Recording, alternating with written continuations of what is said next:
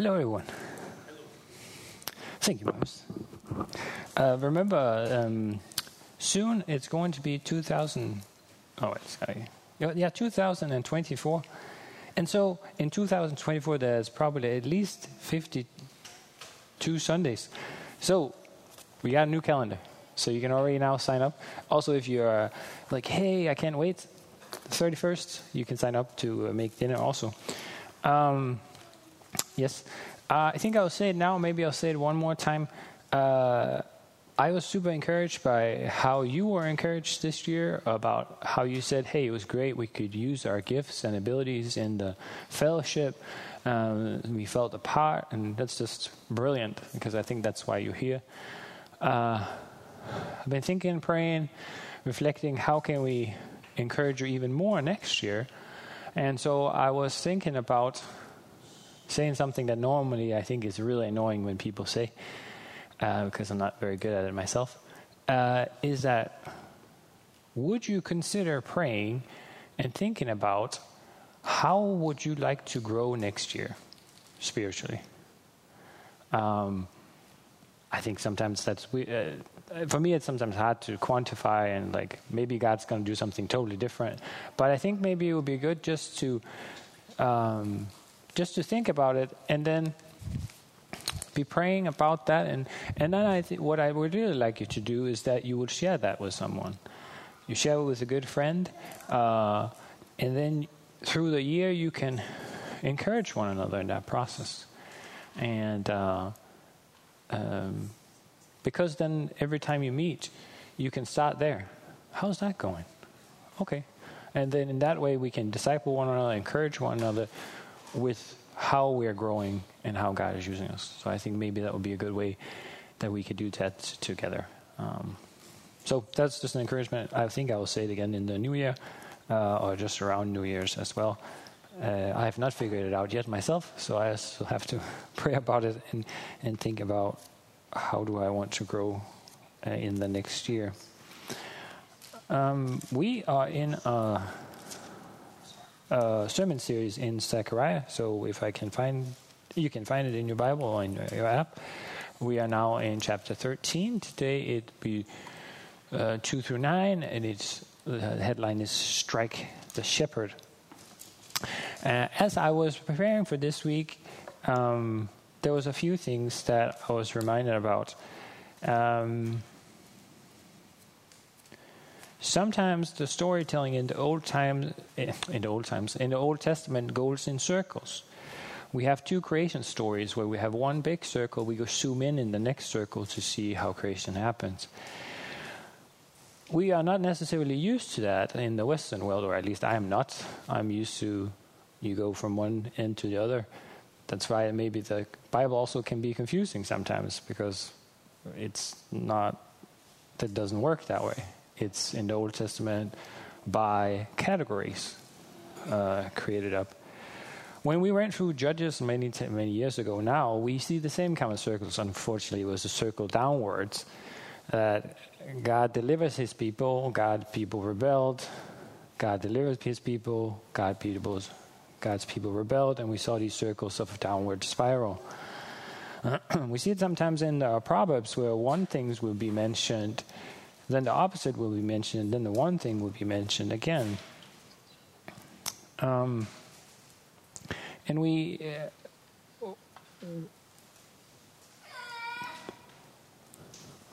we see that sometimes in the in the way that even with the Jewish people as as the as the story as a whole that uh, kind of the same pattern that we see in Judges actually goes through the whole history. There will be a time of repentance towards God, and then there will be a time of prospering and of falling away. God will then save again. People will fall again, uh, away again. And so we, we kind of see that, that pattern. We kind of see that a lot in the pro- uh, different prophetic literature as well. There's a call of strong repentance often, and then a call of judgment, and then a call of hope, then a call of repentance, then a call of judgment, and then a call of hope. We've kind of seen that as well in Zechariah. We've seen that God calls his people to repentance. Come and repent and follow me. I'll be your God. But then God also says, I am going to judge you. I will provide for you a Savior, but I am going to judge you. I will provide for you, uh, but you will be judged.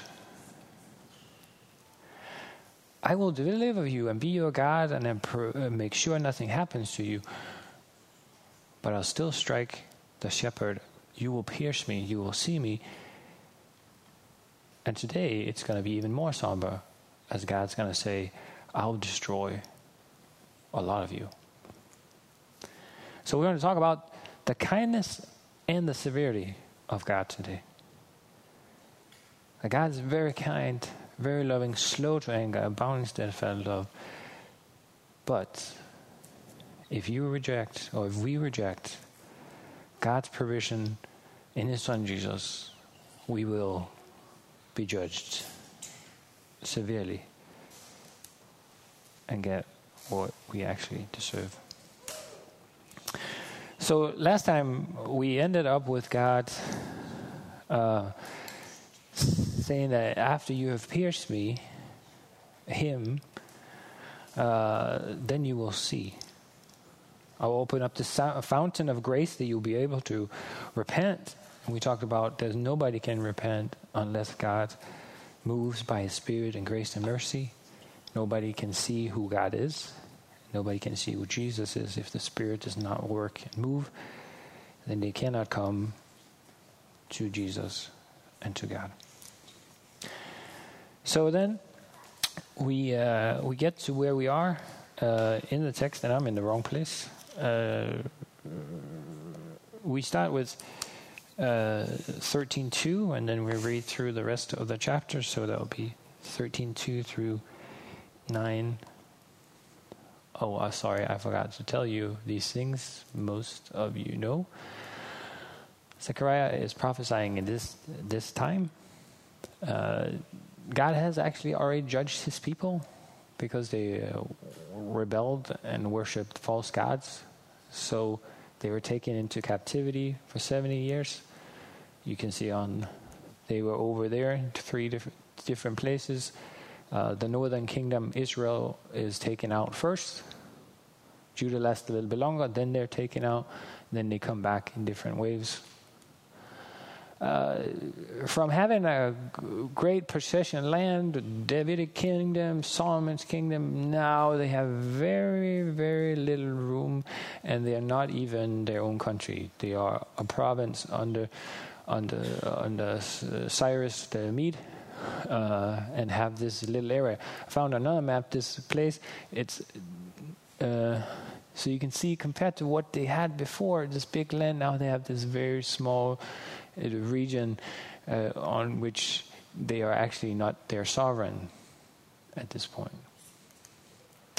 Uh, we are uh, almost into the New Testament. Well, it's going to be 500 years before Jesus comes, but we're all the way over here, down in the bottom a contemporary just before Haggai prophesies also about rebuilding of the temple, rebuilding of the Jerusalem, this that God will restore, and it's going to be this beautiful uh, place to be. Uh, that's the hope God will provide. Uh, that, and so we're all the way over there. Contemporary in Nehemiah and Ezra. That also comes back from the exile. All right, let's read the text for today and comments. And uh, if you have questions about where we are, just come talk to me, and we can make it just fit. This was just a fast uh, walk through. On that day, declares the Lord of hosts, I will cut off the names of the idols of the land, so that they shall be remembered no more. And also I will remove from the land the prophets uh, and the spirit of uncleanness and if anyone again prophesies, says his father and his mother, who bore him, will say to him, You shall not live. You speak lies in the name of the Lord. And his father and mother, who bore him, shall pierce him through when he prophesies. On that day, every prophet will be ashamed of his vision, and he prophesies. He will not put on a hairy cloak in order to deceive, but will say, I am no prophet. I am a worker of the soil. For a man sold me in my youth. And if one asks him, What are these wounds on your back? he will say, The wounds I've received in the house of my friends. Awake, O sword, awake against my shepherd, against the man who stands next to me, declares the Lord of hosts. Strike the shepherd, and the sheep will scatter. I'll turn my hands against these little ones. In the whole land, declares the Lord. Two thirds shall. Oh, sorry.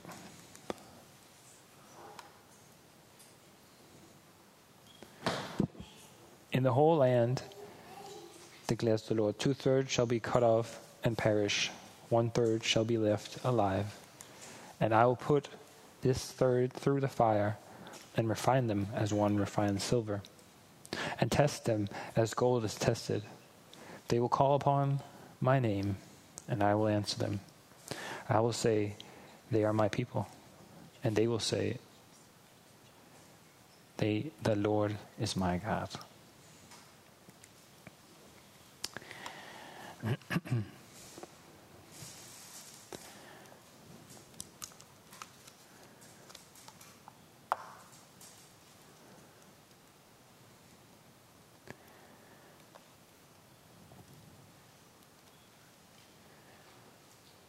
This sounds great. Total removal of idols, false spirit, false prophecy. Oh, but it sounds very violent the way it's going to be done. We have some echoes of what Jesus says whoever loves uh, children, mothers, or fathers more, more than me is not worthy of me. Here it's even more that they are supposed to kill them if they prophesizes wrongly. But this is what I meant about how it goes in circles, because this was already in the law. Um, it's a lot longer, but it's just so you have a reference. Uh, most of 13 talks about what what God's going to do, and that He will test His people to see whether they will listen to false prophets. Uh, he will send them and say that they have uh, had dreams, they, they have different things, and they will see if they can deceive the people to go away to worship uh, other gods. God, is, God in this section is very clear that those people should be put to death, should be put to death. That they should not be allowed to live, and that no, under no under no circumstances should his people follow these people. They should be rooted out, immediately killed, and not be a part of the people. But that did not happen. Instead, it spread, and, and this became a real danger. And actually, this is what happens to the people when they fall away. So God already had instituted this a long time ago that there should be no tolerance for false prophecy, that made up prophecies should not be listened to, and especially when people would say, Come and worship this other God. They should have been cut off and they should not even have been allowed to speak or be part of the people. They should have been taken away. And so this is kind of a, a restatement of that already. God say, like, as I will clean out the land, I, this will actually be fulfilled. My law will be fulfilled. What I told your ancestors, ancestors, or the people long ago, this will actually happen as the land will be cleansed. We talked about last week how there was provision from, from cleansing, and uh, restoration so that this uh, the the weakest would be like the family of David. here now we're talking about a ceremonial, ceremonial uh, cleansing of the land and removal of all those unceremonial, the uncleanliness of of the false prophecies, of the false dreamers, of the people that uh, promoted themselves and would dress up, as we remember maybe John the Baptist and Elijah, they were dressed up in this special clothing and then they would try to deceive people with words that did not come from God, but were words that they had made up themselves, even to try to speak the opposite of what God said when they would say peace, peace, when God says there is no peace. We see it in the kings and in, in the prophets when when when I cannot remember his name, this one prophet the king doesn't want to listen to because he always prophesies bad things, but he's the only one who prophesies truth. The rest are full of the spirit of lies. and at that day, that people will try to hide themselves. That they say, "Oh, I've never been a prophet. I just worked in the field, got my wounds from working in the fields. I didn't make. I didn't. This is not a false religious uh, wounds that I did to my fake God." uh, when I wanted my fake God to speak, as you have in the battle of uh, Carmel, Elijah against the false prophets, when they pierced themselves to make their God listen. This is a good example of why God says not to fall, uh, follow false gods, because God doesn't tell us to pierce ourselves so He would listen. God says, You will pierce me. That is a way that you can see that I actually listen to you. I have not asked you to sacrifice children. I have not asked you to cut yourself in any way. All that is demonic, and I never asked you to do that. and then we come to this special uh, uh, special place again where where God calls out, Awake, O sword, against my shepherd, against the man who stands next to me, declares the Lord of hosts. So it seems to also go back exactly to when he said, um, They shall look on me. When they look on me, on him whom they have pierced, they shall mourn for him. This is a strange back and forth. Eh, and again, here, God calls on the sword against his shepherd. As we've gone through the book of Zechariah, the shepherd motif come from Isaiah, Isaiah and Ezekiel, and promises this is about the good shepherd that will come. The good shepherd is, as we have searched for the book, we believe, as the New Testament writers, that this is Jesus. So God says, Now Awake, O sword, and strike the shepherd, the one who's next to me. This is like this picture of like, if we uh, think about God saying this, is like at this point they're next to one another. However, that works in the Trinity God, Father, God the Son, God the Holy Spirit, one God. Strike the shepherd, the one who's next to me, declares the Lord of hosts as he has revealed himself through the whole time, God is the Lord of heaven and earth, the Lord of heaven's armies. He says, Let this happen. But that means you're again striking yourself or your son, your one and only son. The good shepherd is the one you're striking. Strike the shepherd, and the shepherd will be, and the sheep will be shattered. I will strike I will turn my hands against the little ones.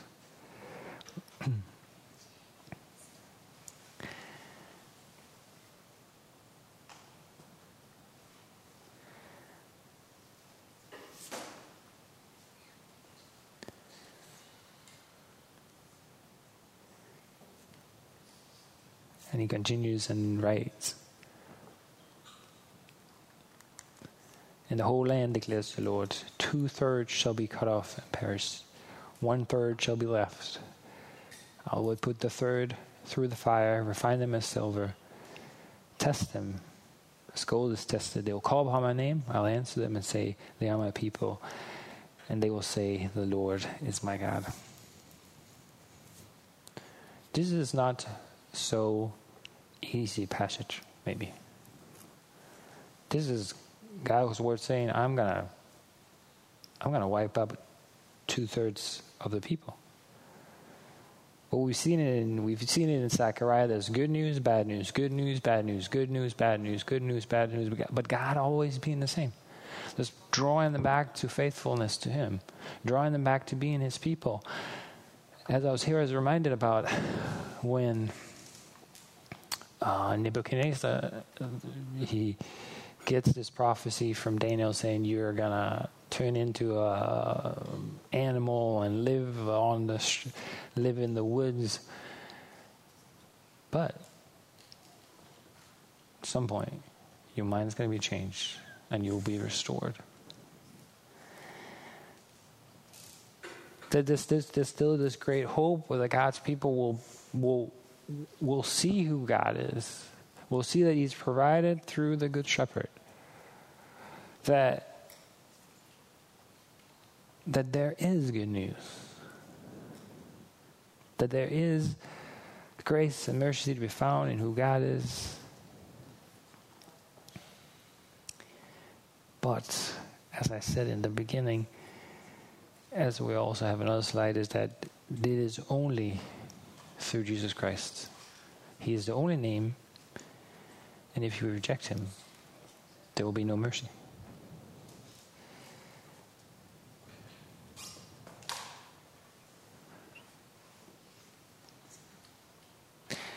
as we look to the scripture that's up there, Matthew, Mark, Mark has Mark has the exact same wording uh, as this. They are not in doubt.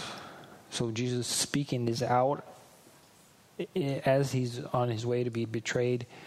Um, you will all fall away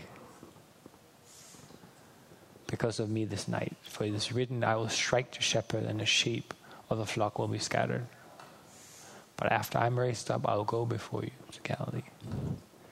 Jesus takes this scripture and says, This is what's going to happen now. God will strike me, and you guys will scatter.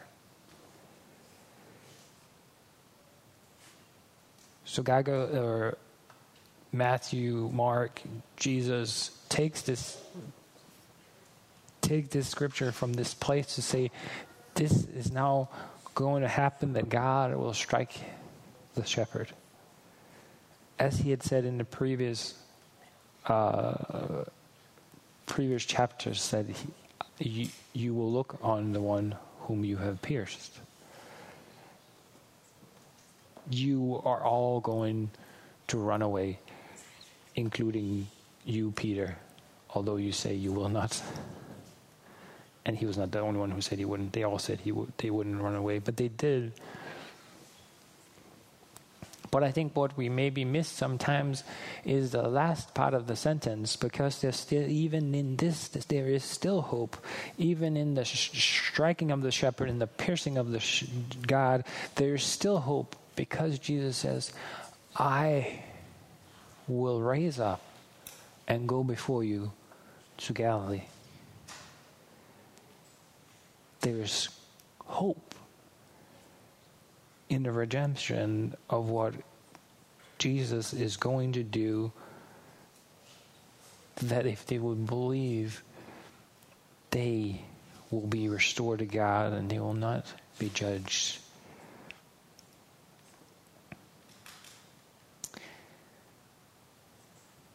But Jesus was left alone.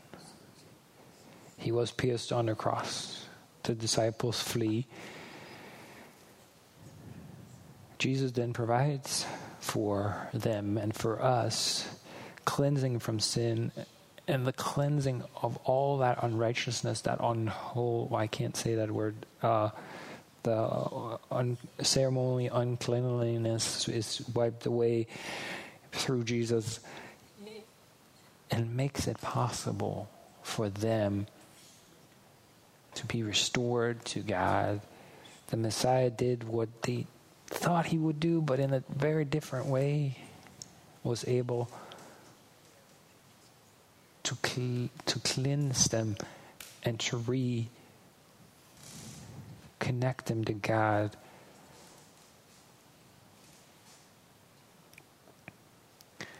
Here, God, the Lord of hosts,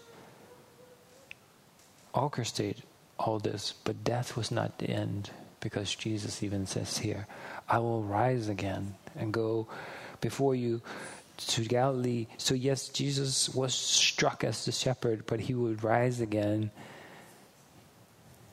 He was tried and convicted for saying that he was God. The Jewish people who should have listened to Jesus in the province of God did not listen, and they did not believe that he was Messiah. He was rightly convicted because it was true they said it was blasphemy, but Jesus just said what was true. He died, he was pierced, but he rose again. Death could not hold Jesus because there was no sin in him.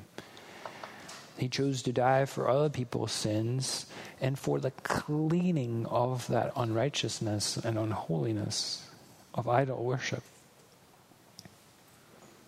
Actually, the rejection of God and the Savior He had sent.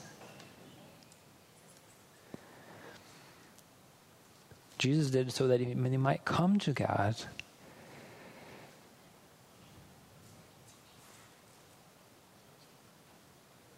So in the sense, in that sense, Jesus does that, and the Spirit opened up their eyes for the disciples. It doesn't happen very fast. Jesus has to continue to come to them and say, "Hey, it's me." And they're all afraid. But he opens up their eyes by grace, convicts them of the sin and righteousness and judgment, and then they believed. Now, they did not get much power until they got the Holy Spirit. But all these people that had looked for the Messiah, that thought that he was a Messiah, and it had this amazingly difficult thing happened that their Messiah was killed and all hope was gone, but he rose again and said that he was really, truly their hope, and they could be restored to God through him. But as you remember in the in the New Testament, there's not that many people. Most people reject Jesus as Messiah, as the true shepherd. And this is about this passage of the two thirds. No one in life will survive rejecting Jesus as Lord, God, and Savior if they do that to the end. Then there is nothing but just judgment and condemnation. That goes for whatever ethnicity we have. That goes for all people. God talks about dealing with his own people who stubbornly, willingly will, will not turn to Jesus.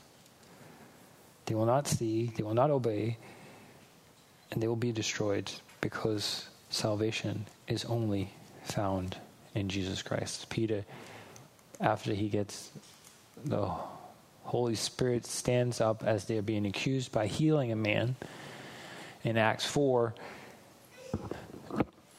And he says that they didn't heal him, but Jesus did.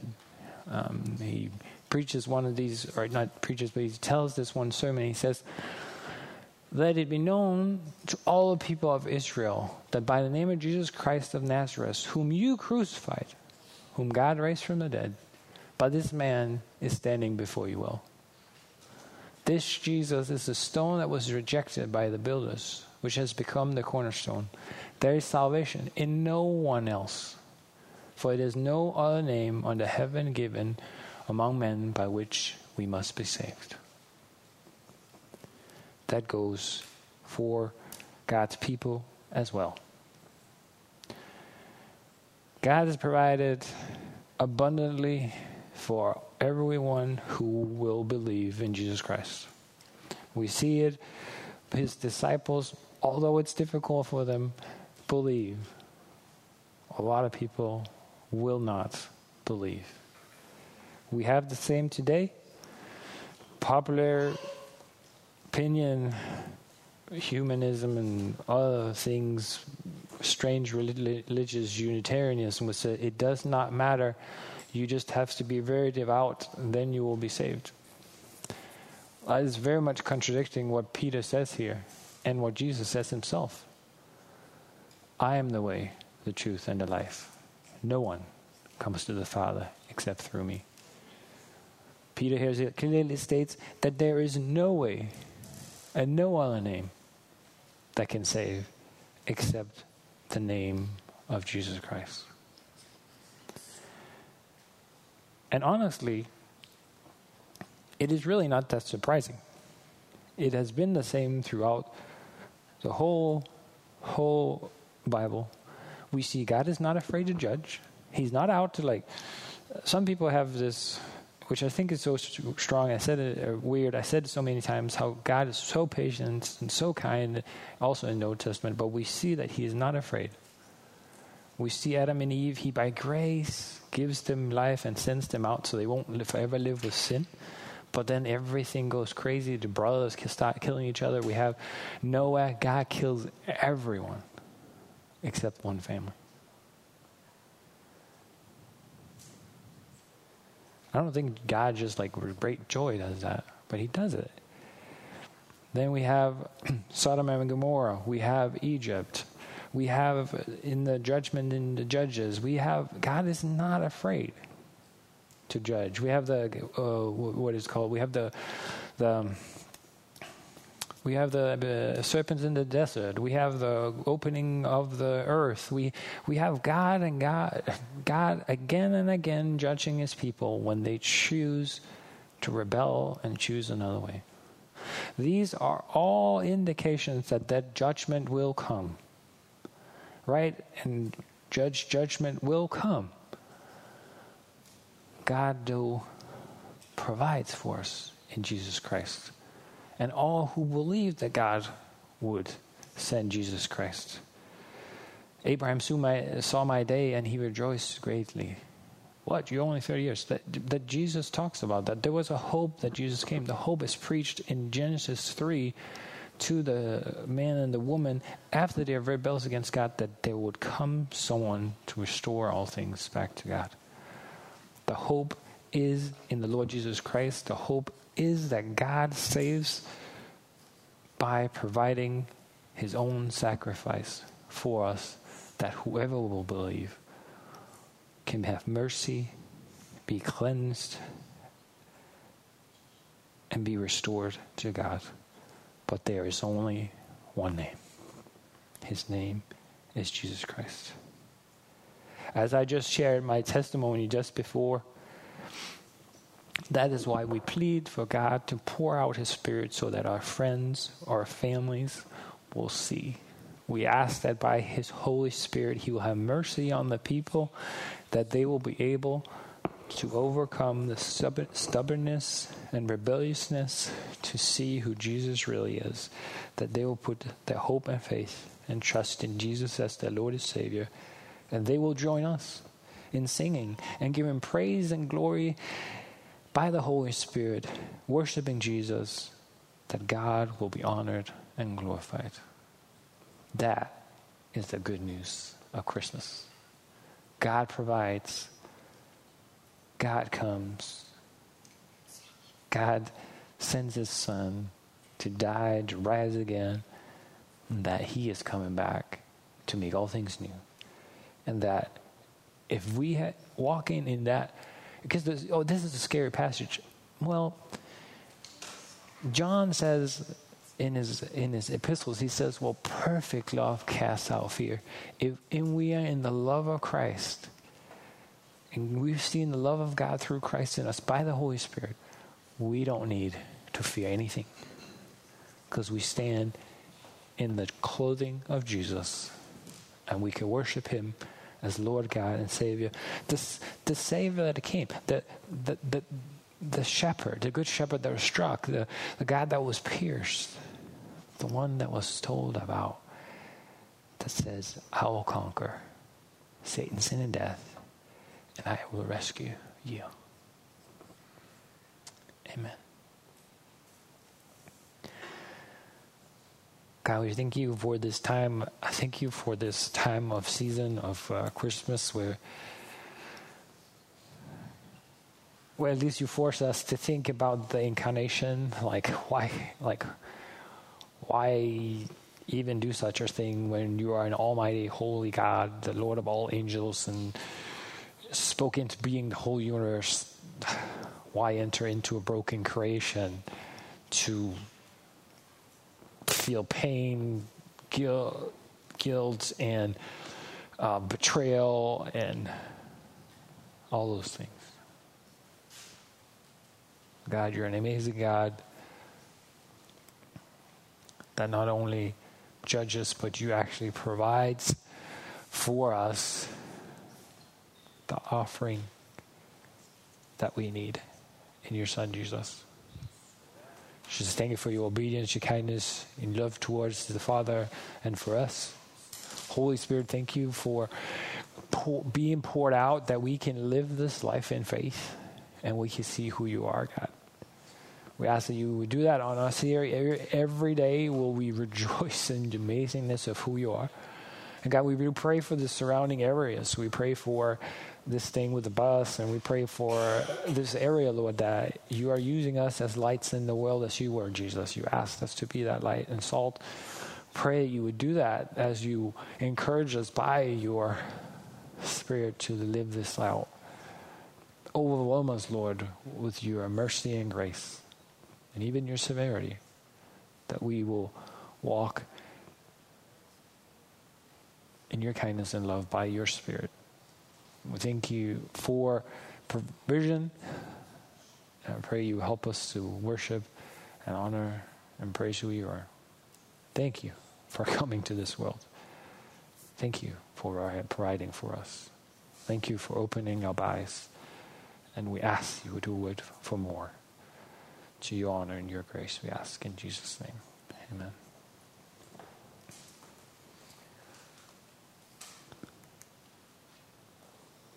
This is actually also funny because I picked this one too. Not funny, but this is a, the author of Hebrews picking up on the same one. And what does he call Jesus? The great shepherd of the sheep. So let's stand and have the benediction from Hebrews.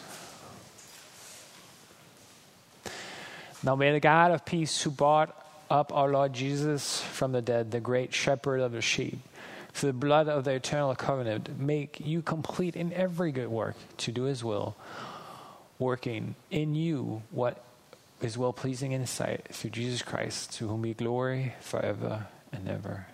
Amen. Amen. Don't run away. There is a lovely dinner. Uh, so come and join.